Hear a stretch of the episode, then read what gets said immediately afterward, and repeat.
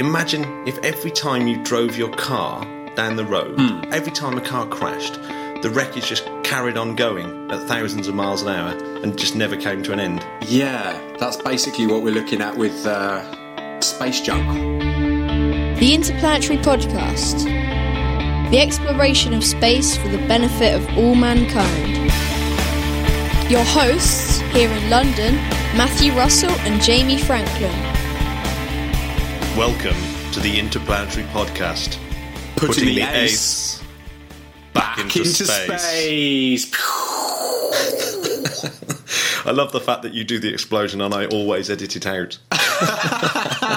Stop denying the people what they're asking for, Matt. And by people, I mean me. Sorry, I won't. Next time. So, Matt, what number are we on now? It's podcast 17. It's Friday the 13th, but that's okay. Well, it is okay, but we're going to talk about space disasters today. Oh, are we? Right, that's it. Space debris. It's an amazing world. After looking at the notes you sent me, but it's pretty insane when you look at the figures, isn't it? It's one of those things. It's like no one wants to talk about it. Yeah. But actually, there's quite a lot of articles on space debris, and there's some really, really interesting ones. Now, the one bloke that sort of needs mentioning the most is a bloke called Donald J Kessler. Yes, because he came up with the Kessler syndrome. Ah, here we go. So, which is all about how space junk, as it goes around, can actually cascade into this kind of disaster of collisions going absolutely everywhere. Which, of course, is the premise of the film Gravity, if anyone's watched it. It's what it starts off with, a cascading satellite disaster, which starts with a Russian blowing up one of their own satellites, but it's the Chinese that sort of do that sort of stuff, as well, you'll soon discover. Still does blow my mind that not more of it happens than it does. It's when you think about it, you know. When you think about, I mean, how many satellites are currently up there? Oh well, there's about 2,000, but just under 2,300 commercial and government satellites orbiting the Earth. But the sort of real danger area is the low Earth orbit, or LEO as it's called. Yeah, and there's about just under 800 satellites in that region. And the reason why that's such a bad region is it'll take hundreds, if not thousands of years for them either decay out of that orbit or just disappear out into space. So it's a complete disaster because you can't get rid of the stuff without like a major effort. So what's at the moment, what's the score? The score is that we've got about 600,000 pieces of space junk. That's nothing to do with the same. And that's with bits that range between 1 centimetre and 10 centimetres in size. And there's probably hundreds of thousands and more that are smaller than that. Yeah. And that's causing, on average, about one satellite every year to get destroyed in this LEO orbit, in the LEO. So, which then ironically makes more space junk, and then more space junk. Exactly. This just gets worse and worse, which is what the Kessler effect is all about. Now, everyone's been a little bit worried since about 1978 that this is going to suddenly sort of, we'll have one of these collision events that cascades, and this will actually mean that we won't be able to use low Earth orbit for thousands of years. This could be the end of the type of space that we've come so used to, and all these satellites that are in there is just unbelievable. So it's stuffed full of satellites that are really useful at that range. I like the guy who, I mean, we'll talk about more about this guy later, but I like the guy who explained this as being a bit like the film WALL-E, about how when at the end they have to sort of fly through all the space junk to get out of Earth, and it's really difficult. He said it's not too far, you know, it's not really that much of a fantasy film, you know. No, well, I mean, already when you're doing space launches, you have to take that all into consideration. The space shuttle was routinely smacked by little bits when they looked at the post-flight inspections. There's tiny little impacts all over it. Yeah. But the most famous kind of one of these events that's happened, and it doesn't happen, it's amazingly there's been surprisingly few disastrous collisions. There was one in 1996 when a French satellite was hit and damaged by a French rocket. But the most famous, actually, is in 2009, early 2009. Yeah. An Iridium 33 satellite crashed into a Cosmos 2251.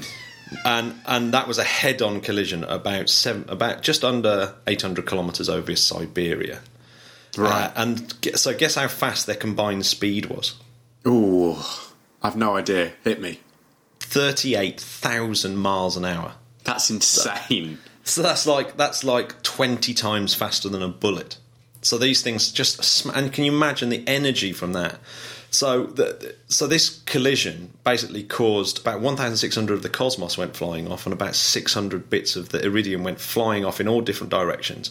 And so that's gone down to 400 kilometres high, up to 1,300 kilometres high. So it's created this like swarm of debris in a massive area of space.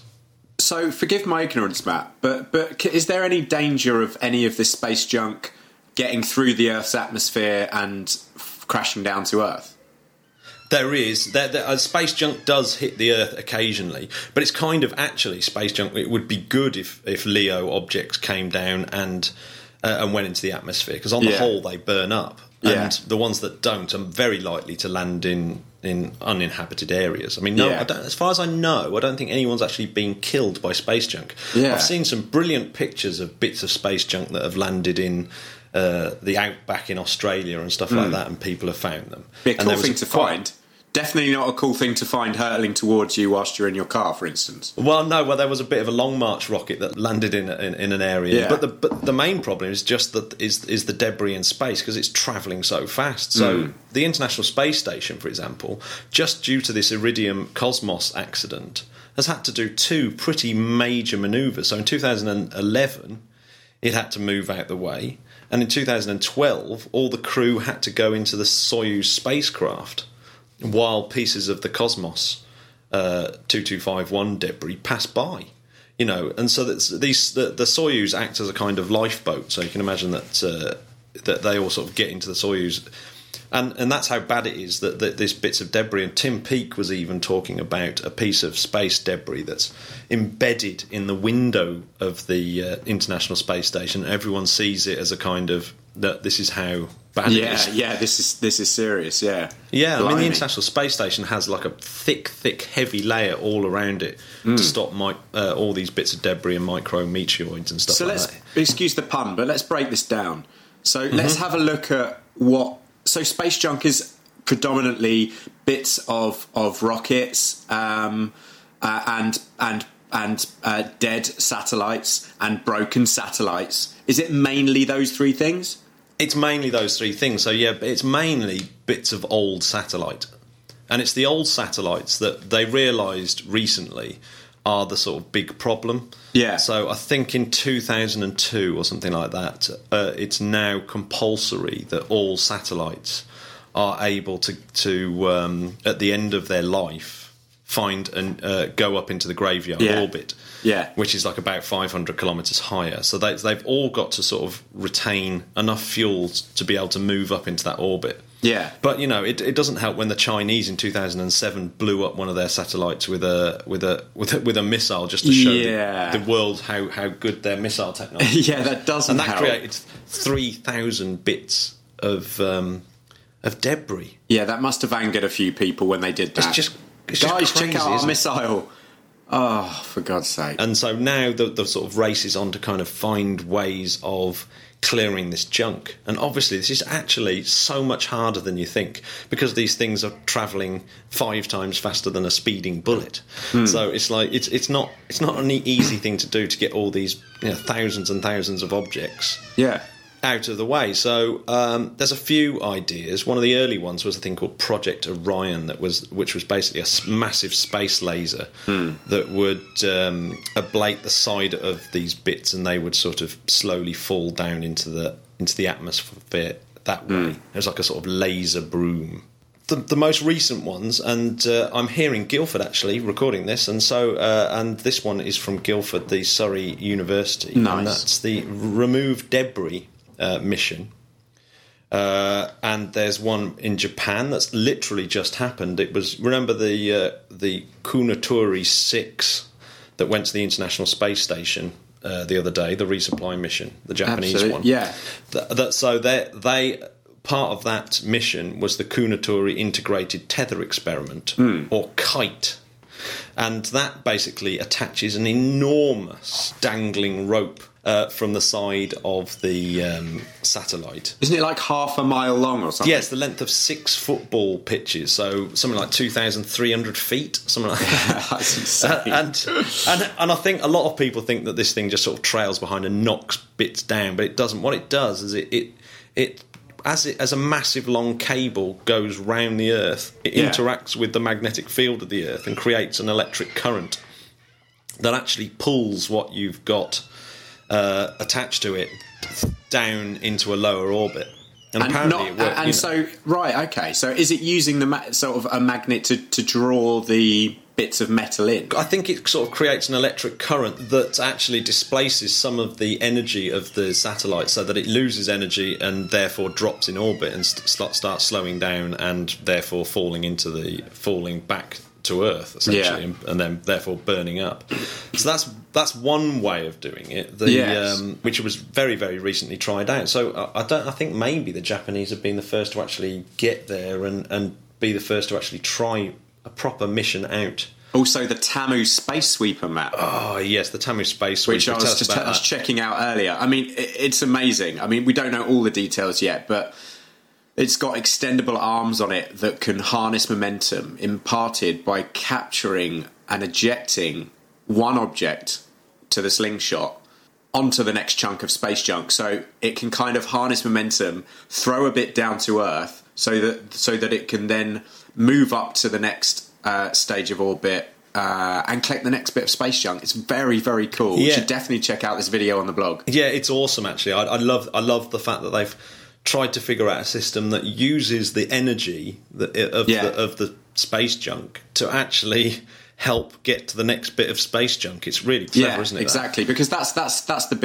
big problem, isn't it? Is that obviously these bits aren't all in one convenient sort of orbit and space. So, you know, it takes a lot of fuel to reach the next bit. Yeah, it's an enormous one. I guess that's why that space laser broom was kind of good, because you could sort of pick things off from a distance and didn't have to sort of go and get them. Whereas this one goes and gets them and actually uses some of the energy to go and get the next one, which I thought was really cool. Yes, that's well cool. And the Remove Debris one from the Surrey Space Centre. Basically, that's it's a technology tester, so it's going to fly up and it's going to release various different micro satellites and then practice different techniques of bringing them down. So one of them will be a net, one of them will be a harpoon, one of them will be a sort of weird sail that slows it down, and just stuff like that. So it's a kind of tester of active debris removal, or ADR as they call it. So that's one, and that's supposedly launching this year. So the Europeans will be very much ahead there. But ED Orbit is the European one. Now, ED Orbit's really interesting because it's looking at a satellite called Envisat. Now, Envisat was one of Europe's largest ever satellites that they launched a while back. Now, when did they launch it? They launched that in 2002 on an Ariane 5. And it's an enormous, it's enormous because it's on Ariane 5. 2.3 billion euros this thing cost. Jeez. And it's been replaced by the Sentinel series of satellites. And funnily enough, Sentinel-1 actually has recently published pictures of one of its solar panels that got damaged because it got hit by space junk. But Envisat itself is this huge, huge, huge satellite that weighs 8,000 kilograms, so 8 metric tons. Yeah, that's and enough. This is absolutely in the worst area possible. It's at that 500-mile high, 800-kilometer LEO, and that's just about the worst place it can be. And this thing is drifting around, and it's very, very likely that it's going to smash into something. But the problem is they've lost control of it. This thing, they've lost control. It hasn't worked since 2012. So now it's the kind of the thing that everyone thinks, right, if we're going to move one piece of junk, let it be that piece of junk that we go for. So ED Orbit is planned for 2023, and it's going to go up on a Vega rocket, and they're going to see if they can grab this thing with either mechanical tentacles or a net. and try and drag it back down into the Earth's atmosphere. I'm going to plump for mechanical tentacles, just because it really means that the films that come out from it will be much better. Yeah, I wonder if the Surrey Remove Debris thing, because they're going to have a net and a harpoon and mechanical arms on that to test the different things. I wonder if the results from that will be used in this ED Orbit mission. Yeah, I hope so. I'd imagine they will. Yeah, I hope so. You would have thought so. I mean, normally these things don't go to waste, do they? The knowledge that we learn from things like this. But so there's all those different ways of clearing it up. But one of the problems, actually, when that Russian and American satellite collided, they've actually sort of come to the agreement that neither of them are going to take responsibility for it, and they've sort of, it's kind of like a gentleman's agreement. But it's like these things, if one crashes into one, and it's like, oh, that's your fault. There's like a £2 billion asset that you've just destroyed. And then the debris from that then goes on to smash into another £2.5 billion satellite. And you go, well, where's this going to end? Whose liability is it that they left this like bit of space junk? And this is the problem, is that you can't go and remove these things without the permission of the people that launched the satellite. So that seems ridiculous, doesn't it? I mean, when you say remove something that's broken, it's like, well, what are you going to get out of it now? Yeah, you're not allowed to touch it. You're not allowed to touch it because it's under the jurisdiction of the launching state. I think we need a new law, Matt. Yeah, so I think that's really interesting. So that, I think that's one of the sort of slowing points of how to actually make this thing work. So obviously the Europeans are going to go up and move this Envisat, but they couldn't, for example, go up and move a Russian satellite that was equally as dangerous. I think I'm going to start an online petition. It's worth mentioning at this point, there's an organisation called JSPOC, which is the Joint Space Operations Centre, which is like a military thing, but they are the people that work out all these different bits of space junk and where they're going to go and if they're going to smash into each other. And they are also the people that instruct satellite owners and the ISS to kind of where they can manoeuvre to and what happens when they've manoeuvred to that point and whether they're at risk of another collision, etc., etc. So it's like that's a massive undertaking in itself. Yeah, and that's huge. That works on a thing called Socrates, which is a publicly available conjunction assessment tool. So you can actually download Socrates. It's another one of those really painful acronyms that they've kind of cobbled together. But, so you can get Socrates. Now, what's amazing is this weekend there was an enormously close call. So Socrates had decided that there was a 44% chance that two satellites were going to have a head-on collision at this 800-kilometre altitude mark.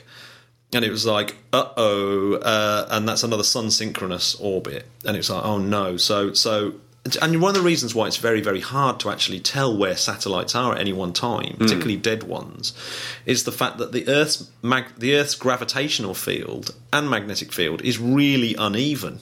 So there's massive dips over Canada and things like that. So so as the Earth spins underneath, it wobbles all the satellites, and then you've got the moon wobbling it, you've got the sun wobbling them. You know, you've got all these different effects affecting. Thanks, Canada.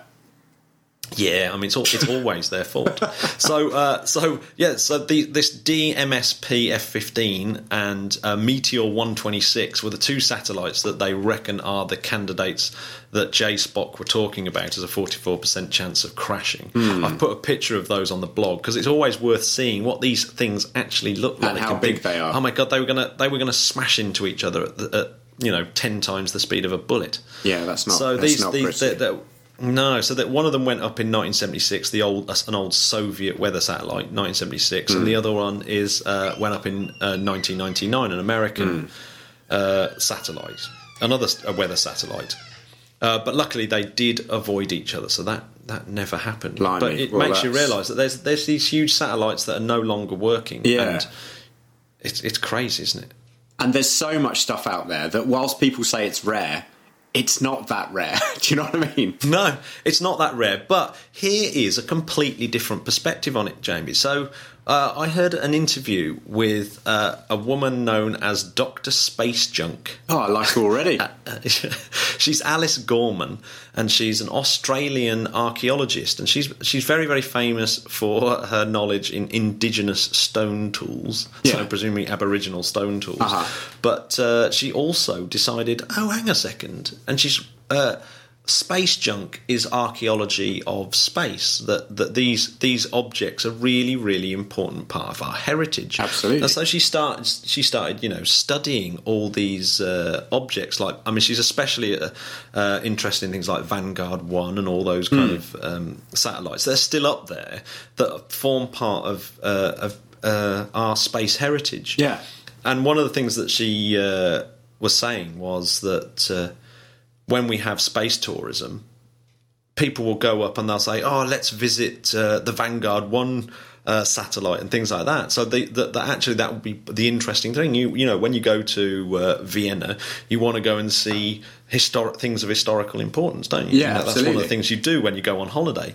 So, and she was saying all these things, but went into very interesting detail of the sort of things that have been flown up into space that have been almost forgotten about, like copper needles. They flew up these sort of 10 centimetre or something copper needles, hundreds of them, as a part of way of bouncing back radio signals back to Earth.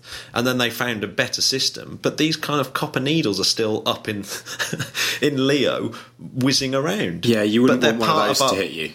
No, so it's really interesting that she sees it. Welcome to space. No, we shouldn't be getting we shouldn't be getting rid of these things. They're part of our cultural heritage. Absolutely. I mean, I just hope there's going to be a gift shop, Matt.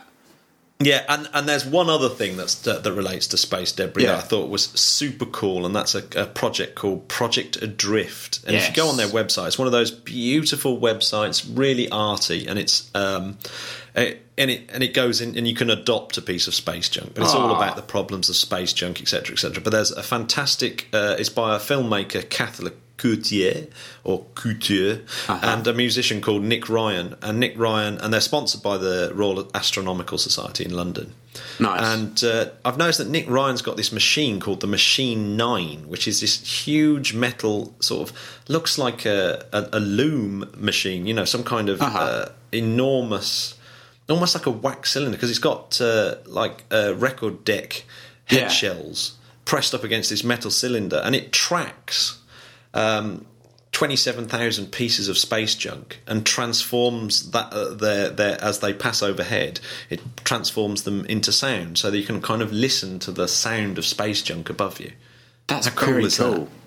So that's a website that's very worth going to. It's very informative. It's super cool, and I'm definitely going to see if I can hunt out where Machine 9 is. So just one more time, that's Project Adrift, Project adrift.co.uk.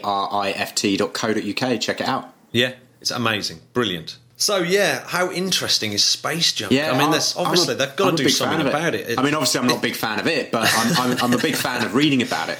Well, there's nothing wrong with, Alice Gorman's a big fan of the space junk. Yeah. There's a space junk blog that she does that's really, really fantastic. So check out Alice Gorman's Dr. Space Junk blog as well. Dr. Space Junk, yeah, check that out too, for sure. Very, very interesting subject. It's obviously just of utmost importance, and I'm amazed that people in NASA can even get to sleep. Yeah, I know. Come on, guys. It's just, I tell you what's funny. Piers Sellers, the American astronaut, who was the third Briton in space, who died recently. He actually has got one of the most famous contributions to space junk when he dropped a spatula.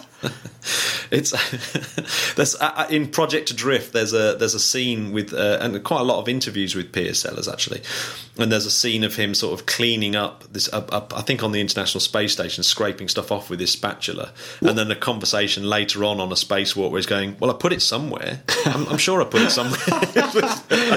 It's really fun. It's amazing. Wow. So he was using a spatula on a spacewalk to clean the space station and then just let it go. Yeah, well, I think he thought it was sort of clipped onto his tether, but I don't think it was. So it's just... Well, I don't think there can be a second spatula in space. No, I think there's only... Surely got to be the first. Let's hope so. Wouldn't it be funny if it survived re-entry and someone was just cooking with it somewhere?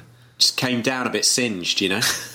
This is a really heavy-duty spatula. It's ace. Yeah, this apple pie has got a story. Absolutely. Maybe they could use it to serve that meat pie. Yes. Now we're getting somewhere. See, everything goes around, comes around, Matt. What comes around goes around. Yeah, especially in orbit. So what else has been in the news, Jamie? Well, there's been bits and pieces. Oh, I don't really know where to start, Matt. Well, I'll tell you where to start. You tell me. You know, I was taking the mickey last year out of a company called X-Space. Oh, yeah. What have they been up to? The kind of Chinese SpaceX. And I said there might be a launch by the end of the year. They have launched it last weekend. So, well, actually on Monday. So the Monday just gone, we had a launch of China's Kongzhou 1A, which is Chinese for speedy vessel. Awesome. And it's like it's actually nothing like a Dragon or anything like that. It's as a space launch vehicle, it's more like the Epsilon, that Japanese rocket that we talked about, or the Vega. In fact, funnily enough, that Japanese Epsilon. Remember, we talked about how they'd had large chunks of the designs had been nicked from their servers, and they were worried because it could obviously be used as a ballistic missile. Yeah. Well, I'm not obviously saying the Chinese have nicked it, but it's very similar in design, this Chinese Qianzhou satellite, to the Epsilon. So I'm just saying, it's supposed to be used so you can launch something very, very quickly. So if there's a disaster, say somewhere, you could quickly get one of these things together and launch up a little CubeSat as a kind of way of looking down over the top of this disaster, sort of like a very posh drone. That's so cool. Actually, Matt, I'll tell you what, talking of CubeSats, tomorrow, we are January the 13th today, but on the 14th, tomorrow, we have Japan's SS524 rocket. Oh, yes. That is going to be a launch tomorrow. Well, I mean, the launch tomorrow that we should really be talking about is RTF, Return to Flight. SpaceX Falcon 9. Elon Musk. So SpaceX should finally be returning to flight tomorrow with more Iridium satellites. Everyone, they don't all smash your fingers crossed. Satellites. Don't panic. What could possibly go wrong? What could possibly go wrong is Iridium and SpaceX. Come on, SpaceX. Notorious. Knock this out of the park. 2017. Here we go. No mistakes. Oh, yes. I mean, this is the one that we've got to watch tomorrow. Obviously, we'll be tweeting all over that. It's got to happen. And actually, if you looked at... there's a live stream at the moment, I believe, a spacewalk that you can watch online, which, I mean, obviously, you'll hear this a bit later, but definitely go back and check it out. We should mention the spacewalks. Yeah, they've been on the International Space Station. They've been changing lots and lots and lots of batteries. Yeah. I think that's what they've been doing. So they're replacing the old batteries with these super, super duper batteries. Nice. And I believe Tim Peake laid some of the groundwork for that. Yeah, it's something that you don't really think about, isn't it? You know, batteries on the space station. Yeah, I guess it's like your TV remote control. You never think you'll ever have to change them. But, you know, that day comes. So, yeah. And then later on this week, we've got an Atlas V. That's going to be launching a military satellite. It's got no solid rocket boosters. So it's just a 401, 4-metre fairing, no boosters, one Centaur upper stage. Sick. I've got a final thought for you, Jeremy. Here we go. I thought this was... I like a final thought. We're a proper podcast now. Here is my final thought. You know Mars bars, don't you? Oh, big time. Yeah. Mars, massive company. Yeah. Now, they've just bought another company called VCA. Oh, yeah. and their main business is pet care. Okay. So here we go. Americans spend $62 billion a year on pet care products. So when you say pet care products, what are Mars going to be making? Like their chewy bones? But with chocolate in it. I guess like that sweets isn't a big enough business for them. They want to get into pet care. Well, I mean, if there's £62 million being spent on pet care, they want a piece of that pie. So billion on pets. Yeah. What's NASA's annual budget? NASA's annual budget is $19.3 billion. That's like only a third of what America spends on its pets. Yeah, in fact, it's 0.486%, roughly 0.5% of the total budget. Wasn't there talk of it being upped to 1%, or is that have I made that up? That would be a significant increase, wouldn't it? That would like double their figures. I mean, it's just, but yeah, just like you crazy. Put some, you know, the stat, reading the stats, it is crazy. Former NASA Administrator Mike Griffin mentioned recently that US consumers spend more on pizza than NASA's budget. $27 billion a year on pizza. Jeez. It's my favourite one. Well, other than the 586 billion, which is orders of magnitude more on gambling. Yeah. They also spend 64 billion on illegal drugs, of which then they have to spend twice that on the healthcare related to that drug use. So, if they just said, right, no illegal drugs this year. No drugs or gambling. Then we could easily colonise Mars. Then there would be, you know, about another 650 billion to spare. Definitely, achievable. I wonder what the percentage of our budget is spent on UK space. That is a good question, Matt. We'll have to find that out. So, the next potty. Anyone out there know the answer? Please email. Absolutely, or tweet. And keep emailing your questions in. We love hearing from you. So if you've enjoyed today's podcast, please subscribe on iTunes or Stitcher and give us a nice review. Subscribe. Matt, please give people our website address. What's the best site to go to? It's www.interplanetary.org.uk. Oh, yes. Get involved and we'll speak to you next week. Absolutely. Thanks very much for joining us again. Cheers, guys. You've been lovely. You have. Bye-bye. Bye.